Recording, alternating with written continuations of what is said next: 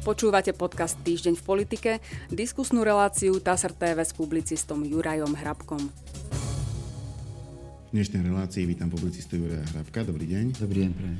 Pán Hrabko, prvou dnešnou témou a takou, ako keby aj nosnou je programové vyhlásenie úradníckej vlády pána premiéra Rudovita Odora a potom dôsledky toho, ako sa k nemu e, parlament postaví. E, chcel by som pokračovať takým krátkým antré k tej schôdzi, ktorá práve v týchto dňoch začala, myslím tým parlamentnú schôdzu. No a nakoniec by som sa dotkol aj niektorých komunikačných tém a zrušenej mimoriadnej schôdze Smeru. Začneme správou TSR. Premiér Ludovít Odor predstavil poslancom Národnej rady programové vyhlásenie vlády. Plene parlamentu vyzdvihol základné ciele programu a priority vlády, požiadal poslancov o vyslovenie dôvery jeho kabinetu odborníkov. Som presvedčený, že tento program vie to preklenovacie obdobie medzi dvoma vládami zaplniť zmysluplne a vie to zaplniť aj kvalitnou a odbornou diskusiou, kvalitnými rozhodnutiami. Samozrejme dôležité bude aj to, do akej miery vieme dialog nastaviť do budúcnosti v prospech Slovenska, uviedol premiér. Tak moja prvá otázka by smerovala k obsahu eh, tohto dokumentu. Nie je zďaleka také obsiahle, ako bolo programové vyhlásenie predchádzajúcich vlád eh, v tomto volebnom období. Ale aké je vo vnútri, ako ho hodnotíte? Tak je to prirodzené, že nie je také obsiahle, pretože vláda pána Odora má čas e, nejaké 4, 5, 6 mesiacov, hoci to nevieme celkom presne predpovedať, pretože nepoznáme výsledky volieb a to, čo sa ešte na Slovensku nestalo, sa vždy po voľbách môže stať. Raz by sa to aj malo stať a tým hovorím opakovanie volieb. Z toho dôvodu, že politické strany ktoré prejdú parlamentným sitom, nebudú schopné zložiť vládu. To znamená, že ten čas sa môže ťahať, nedá sa to vylúčiť, hoci to nepokladám v tejto chvíli za veľmi pravdepodobné.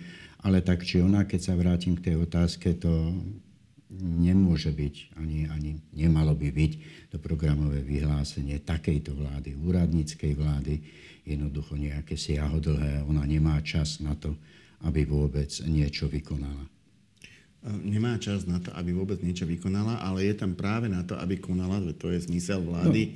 preto sa tomu Hej. hovorí exekutívna moc. Niečo teda predsa len robiť bude, čo by to malo byť? Ja som to myslel, to moje vyjadrenie, že nič by nevykonala e, v porovnaní s tými ostatnými vládami. Áno, nejaké ktoré, veľké ktoré doteraz boli. reformné zmeny a tak ďalej a tak ďalej. Jej úlohou, úlohou vlády pána Odora je jednoznačne pripraviť e, riadne konanie e, parlamentných volieb a nepokaziť veci ešte viac, ako pokazené sú. Na nič iné nedá sa povedať, že nemá mandát, to uvidíme po hlasovaní v parlamente, ale žiadne iné veľké ciele si nemôže stavať a to vyplýva aj z toho programového vyhlásenia, v ktorom najviac vecí chce pracovať a ponúknuť budúcej vláde, teda riadnej vláde, nie úradníckej vláde, s koncepčnými prácami. Mm. Samozrejme bude na tej novej vláde, či si ich osvojí, či si ich prevezme, alebo či si len povyberá nejaké hrozienka. Ale toto sú tie základné úlohy eh, vlády pána Odora. A samozrejme, samozrejme udržiavať chod štátu, tak ako je. Čo nie je tiež maličkosť. No, pravda je, že vo chvíli, keď my o tomto debatujeme, ešte poslanci nehlasovali o programovom vyhlásení vlády. V čase, keď pôjde relácia von, už bude známe, či ho odhlasovali alebo neodhlasovali v každom prípade, e, či tak alebo onak, vláda ostáva. Áno. Vláda ostane bez ohľadu na to, či jej parlament vyjadrí alebo nevyjadrí dôveru. Pani prezidentka ju samozrejme musí odvolať, ak jej parlament e, nevyjadrí dôveru, ale zároveň ju poverí vládnutím ďalej. Ústave sa píše až do vymenovania novej vlády ne, neviem si predstaviť, že by pani prezidentka menila zloženie tejto vlády ešte raz.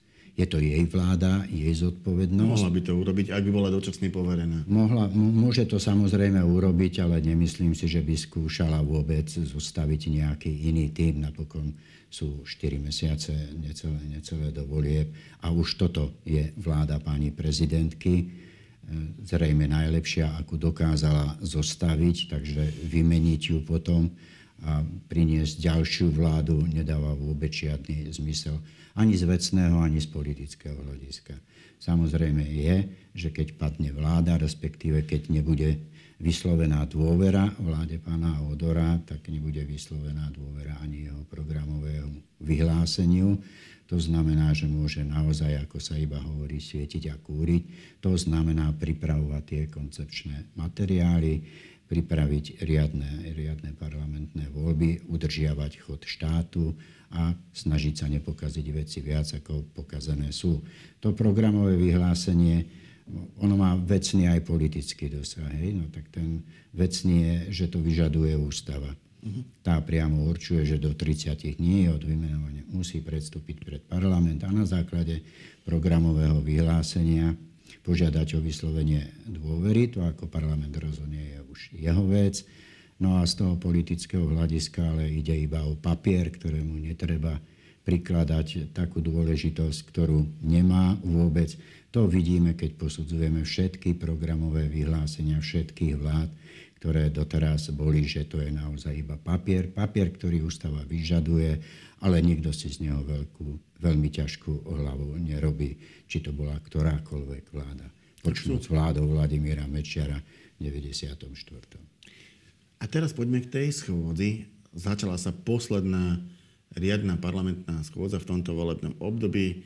Keď som sa tu rozprával s Richardom Sulíkom, predsedom SAS, tak si dovolil prognózu, ale myslím si, že asi dosť takú, no nie je to ťažké takto prognozovať, že to bude prebiehať v pomerne veľkom chaose, e, pretože to v pomerne veľkom chaose prebiehalo aj doteraz.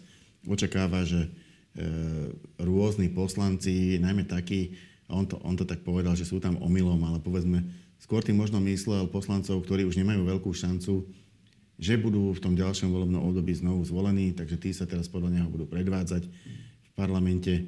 E, možno, možno by to bolo aj prirodzené, je to posledná schôdza, tak ešte majú šancu niečo povedať. Ja si skôr myslím, že to platí pre všetkých poslancov, aj tých, ktorí idú do volie, že sa to týka aj poslancov SAS, aj samotného Richarda Sulíka, pretože v tej volebnej kampani sme už od polovice decembra, kedy padla vláda, Eduarda Hegera a každý z tých poslancov vôbec nie taký, ktorý už nemá záujem kandidovať, tak už nemá ani veľmi záujem prísť do práce, na čo by tam chodil, ten plat mu beží tak či, tak či onak, nemá prečo dôvod vystupovať. Veľmi naopak, predvádzať sa a dôvod vystupovať, a to vidíme aj pri tej debate o programovom vyhlásení vlády, majú tí poslanci, ktorí chcú kandidovať ďalej ale všetko je to už podriadené tej volebnej kampani. To znamená, že tam vecne sa nedá očakávať nič, iba otvorenú volebnú kampaň, kedy sa každá strana, každý poslanec snaží prihrať body na svoju stranu. A e, s výnimkou, alebo teda, Pardon. ja viem, že je ťažko oddeliť túto prebiehajúcu schôdzu od rámca predvolebnej kampane, keď e, každý poslanec, e, ktorý teda to myslí s voľbami vážne, má teraz plnú hlavu práve volieb, to je to najväčšie, ten najdôležitejší súboj, ktorý ich všetkých čaká. Ale, ale ak by sme to skúsili z toho vecného hľadiska, v čom je tá schôdza dôležitá, čo ešte treba dotiahnuť? Mm, okrem toho programového vyhlásenia. Okrem programu, to sme ako... Áno, tak to programové vyhlásenie je dôležité, pretože záleží od toho, ako rozhodne parlament a bude mať zase vecné aj politické následky a dôsledky toho, ako parlament eh, rozhodne ak sa parlament rozhodne dať dôveru vláde pána Odora, tak sa dá v skratke povedať, že veci pôjdu štandardným spôsobom. Vláda bude vládnuť, tak, tak ako má vládnuť, nič jej nebude prekážať, bude mať dôveru, dôveru parlamentu. Čo sa myslím, bude v praxi, ak by sa toto stalo, aj keď je to je pomerne málo pravdepodobné, ale ak by sa to stalo, tak sa to bude prejavovať každotýždňovým odvolávaním niektorého člena vlády, pretože to umožní stranám iniciovať schôdzu ktorá sa nedá zablokovať neschválením programu. To znamená, že môžu rozprávať, rozprávať, rozprávať, koľko len budú chcieť. E, ale na to, aby ste otvorili takú schôdzu, potrebujete mať uznášania schopný parlament. Ešte tá, to, to je druhá vec.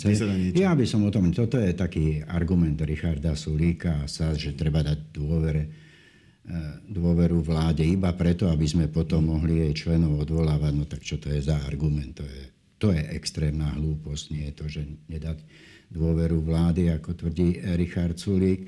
Nie. To, tie dôsledky sú iné práve v tom, a preto sa dá aj odhadnúť, ale respektíve väčšia pravdepodobnosť je, že vláda pána Odora nezíska dôveru parlamentu. Pretože tam sú tie vecné a politické dôsledky naozaj iné. Vláda pána Odora je vládou pani prezidentky. E, nedanie dôvery vláde pána Odora prenesené je nedanie dôvery pani prezidentky. A za všetko, čo sa bude diať ďalej až do volie, bude zodpovedná nielen vláda pána Odora, ale aj pani prezidentka. To hovorím aj v súvislosti s tým, že na budúci rok už nás čakajú prezidentské voľby, o ktorých sa teraz veľmi nehovorí, ale politické strany sú si toho dobre, dobre vedomé aj keď robia samozrejme volebnú kampaň do parlamentu teraz. Ale všetko so všetkým súvisí a preto je aj viac pravdepodobné, iba kvôli tomu, aby, sa to, aby to mohli stranici a politici spájať a ukazovať na tú previazanosť vlády pána Odora a prezidentky, eh, pani prezidentky Zuzany Čaputovej, tak aj preto existuje tá vyššia pravdepodobnosť toho, že vláda nedostane dôveru. Mm-hmm. A čo sa týka tých ostatných, tak tam bude zaujímavé pre mňa.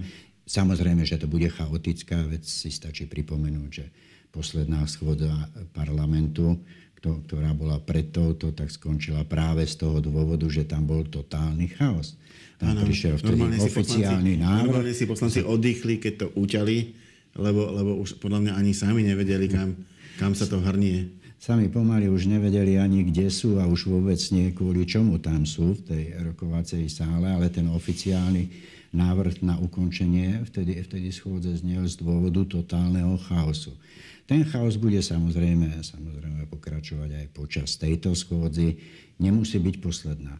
Nemusí byť posledná, môžu byť na nej schválené zákony, ktoré sa pani prezidentke nebudú páčiť. Pani prezidentka ich môže vrátiť a potom sa ukáže, či sa nájde 76 poslancov, ktorí budú ochotní nie prísť do práce, ale hlasovať za prelomenie veta alebo za neprelomenie e, veta, veta pani prezidentky, alebo ten vrátený zákon jednoducho vyšumí do stratená a nebude platiť. Nenadobudne ani účinnosť a ani platnosť v podstate, keďže ho pani prezidentka vráti, bude ako keby nebol, bude, bude vyzmizikovaný, keď ho parlament tom, buď veto neprelomí, alebo nebude akceptovať. V, tom, v tomto prípade má teraz prezidentka ako keby hm. e, silnejšiu... Tá právomoc je taká istá, ale je väčšia šanca, že svojim vetom zablokuje tú legislatívu, pretože od poslancov vyžaduje, e, vyžaduje viacej, vyžaduje, aby zvolali mimoriadnu schôdzu, na ktorej sa budú ochotní zísť, musia sa na nej zísť a musí sa ich 76 e, nájsť a zahlasovať a naozaj tie dohody sú stále ťažšie s blížiacimi sa parlamentnými voľbami. E, už naozaj každý hrá na svoje tričko, e, ťažšie sa im dohaduje v parlamente.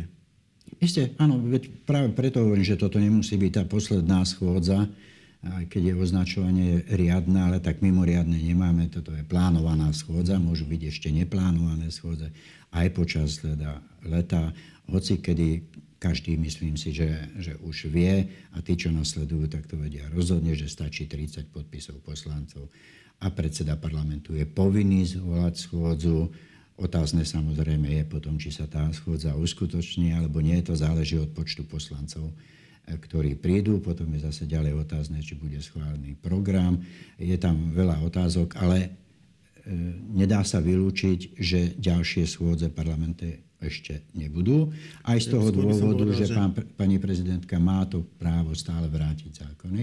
Ale aj no. z toho dôvodu, že prebieha predvolebná kampaň, e, je to vždycky mediálna udalosť, akákoľvek mimoriadná schôdza, aj keď trvá len dve sekundy, proste poslanci zistia, že ich nie je dosť, tak sa to odloží, potom sa to znovu odloží, potom sa to celé založí, ale sa môže zvolať ďalšia a vždycky sú tam nejaké kamery, vždy sa vysvetľuje, prečo sa nezišli, prečo ich nebolo dosť alebo bolo dosť.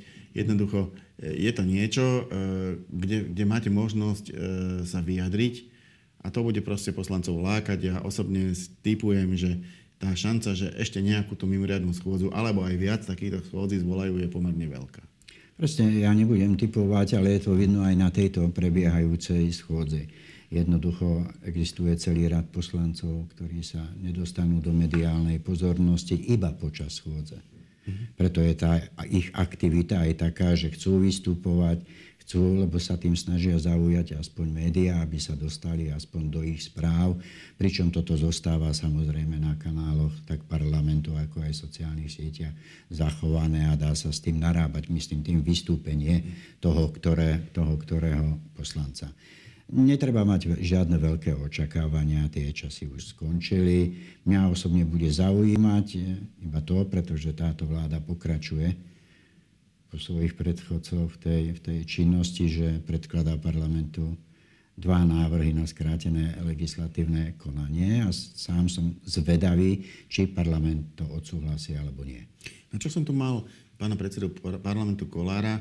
On sa k tomu jednému vyjadroval v tom smysle, že prečo nie. On zatiaľ to vyhodnocoval ako technickú záležitosť, ktorú vyžaduje Európska únia a nevedel dôvod, prečo by to mali poslanci eh, proste nejakým spôsobom sabotovať.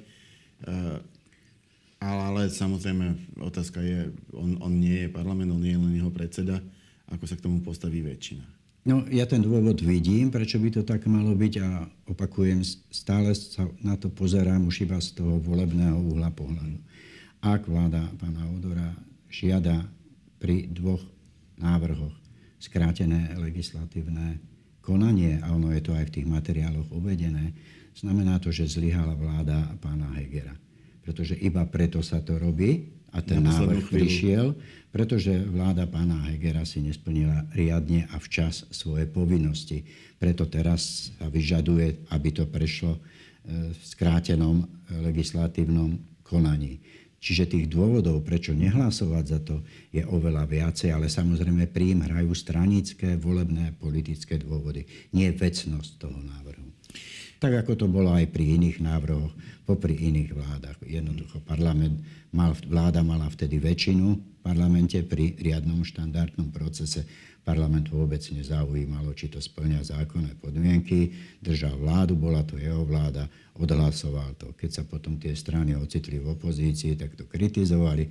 Keď nastúpili k moci, zase to používali. To je taký kolobeh väčší. Ale teraz to bude zaujímavé práve preto, lebo vláda nemá väčšinu v parlamente, je to úradnícka vláda, je to vláda pani prezidentky, prichádza s návrhom na skrátené legislatívne konanie a v predvolebnom čase. Nič iné tých poslancov zaujímať nebude žiadny vecný návrh, žiadna hrozba pokuty Slovensku. To nezaujíma v takomto prípade. Vláda odborníkov chce zlepšiť informovanosť Slovákov v otázkach členstva v Európskej únii a NATO – Zároveň chce zvýšiť dôveru v štát a jeho demokratické inštitúcie. Vyplýva to z koncepcie strategickej komunikácie Slovenskej republiky, ktorú vláda schválila na svojom pondelkovom rokovaní.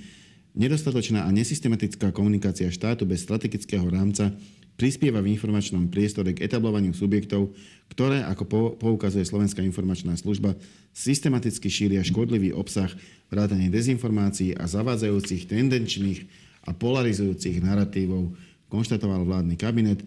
Doplnil tak, že tak podkopávajú relevanciu štátnych inštitúcií, demokratické a geopolitické ukotvenie Slovenska v EÚ a NATO a to predstavuje pre krajinu významnú bezpečnostnú hrozbu. Vláda si preto dáva za cieľ zvýšiť dôveru občanov v demokratické inštitúcie štátu.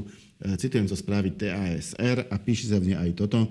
Premiér Ludovit Ódor považuje schválenie koncepcie za kľúčové, citát, Vzhľadom na hybridné hrozby a dezinformácie, ktoré sú tu za ostatné obdobie, vláda potrebuje jednotnú stratégiu, ako týmto veciam čeliť. Povedal, naozaj podľa prieskumov e, slovenskej verejnosti e, klesá podpora aj NATO, aj Európskej únie. Otázka je, či to je e, chýbajúcou koncepciou, alebo je to jednoducho tým, že, že nie je dôležité len to, aký je obsah tej myšlienky, o ktorej sa rozprávame, ale aj kto ju prezentuje.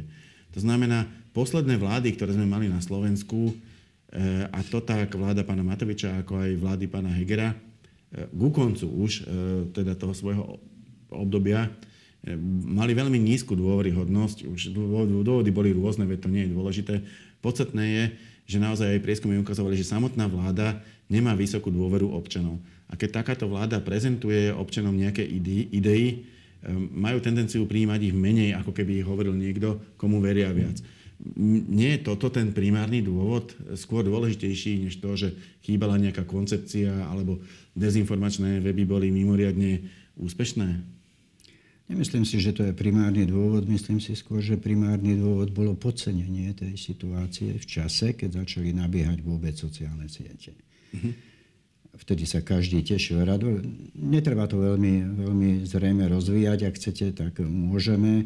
Ale to, čo ste pred chvíľou čítali zo správy TASR, ja za mimoriadne dôležitú túto koncepciu na rozdiel od pána premiéra nepokladám a rovnako pokladám za také zvláštne, že sa pritom odvolávajú na správu e, tajnej služby SIS. Ona má pretože... aj verejnú časť, ktorá áno, áno, parlamente... Samozrejme, nemyslím to v tom kontexte, mm. že by pán premiér alebo ten materiál prezrádzal niečo, čo je tajné a čo prezrádzať nesmie.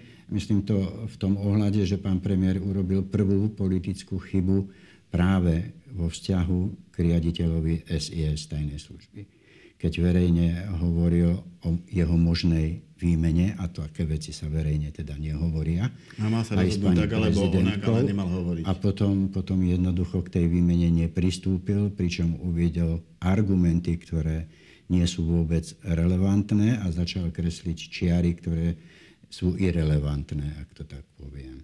Buď riaditeľ SIS rešpektuje a dodržiava zákon a vtedy nech je na svojom mieste, ak neexistujú politické dôvody jeho, jeho výmeny, to znamená zmena vlády a zmena pomerov, alebo ak ho nerešpektuje, tak tam nie je čo špekulovať ani pri politických dôvodov a je potrebné ho vymeniť.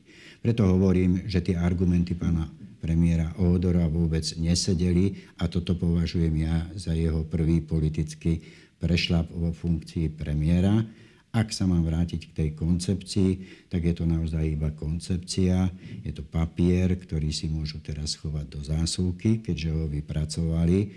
To konečné znenie ja nepoznám, pretože tam boli schválené nejaké pripomienky a neviem ešte aké, či boli zapracované.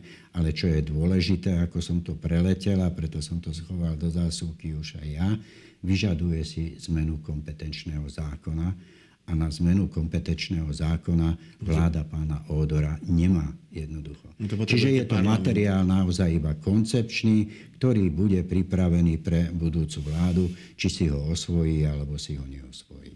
Mm. Máme, mám tu ešte jednu komunikačnú záležitosť.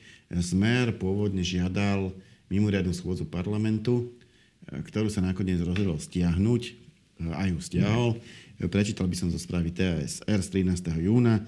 Smer SD stiahne návrh na mimoriadnu schôdzu Národnej rady, ktorá sa mala konať v stredu 14. júna.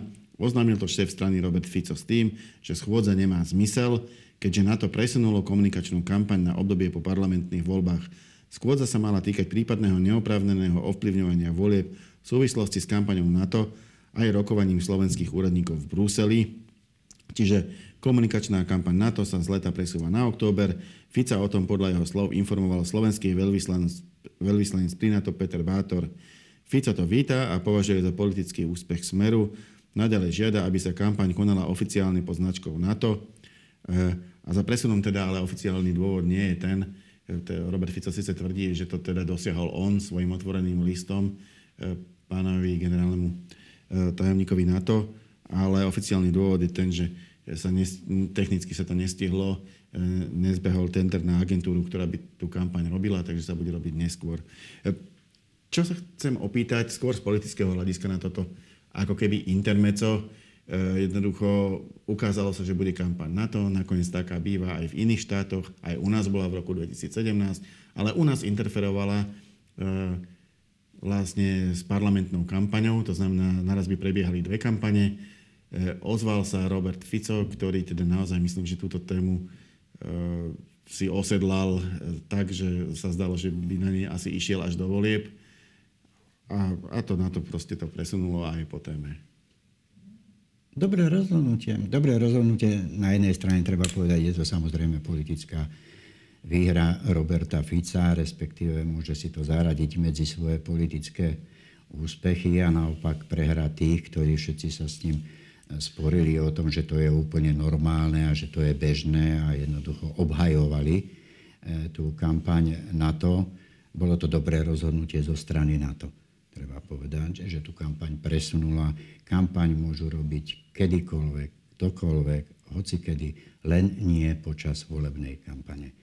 Tak počas volebnej kampane má byť iba volebná kampaň a nemá a nesmie sa robiť žiadna iná. Aj preto, lebo volebná kampaň je obmedzená časovo a ostatné kampane obmedzené časovo nie sú.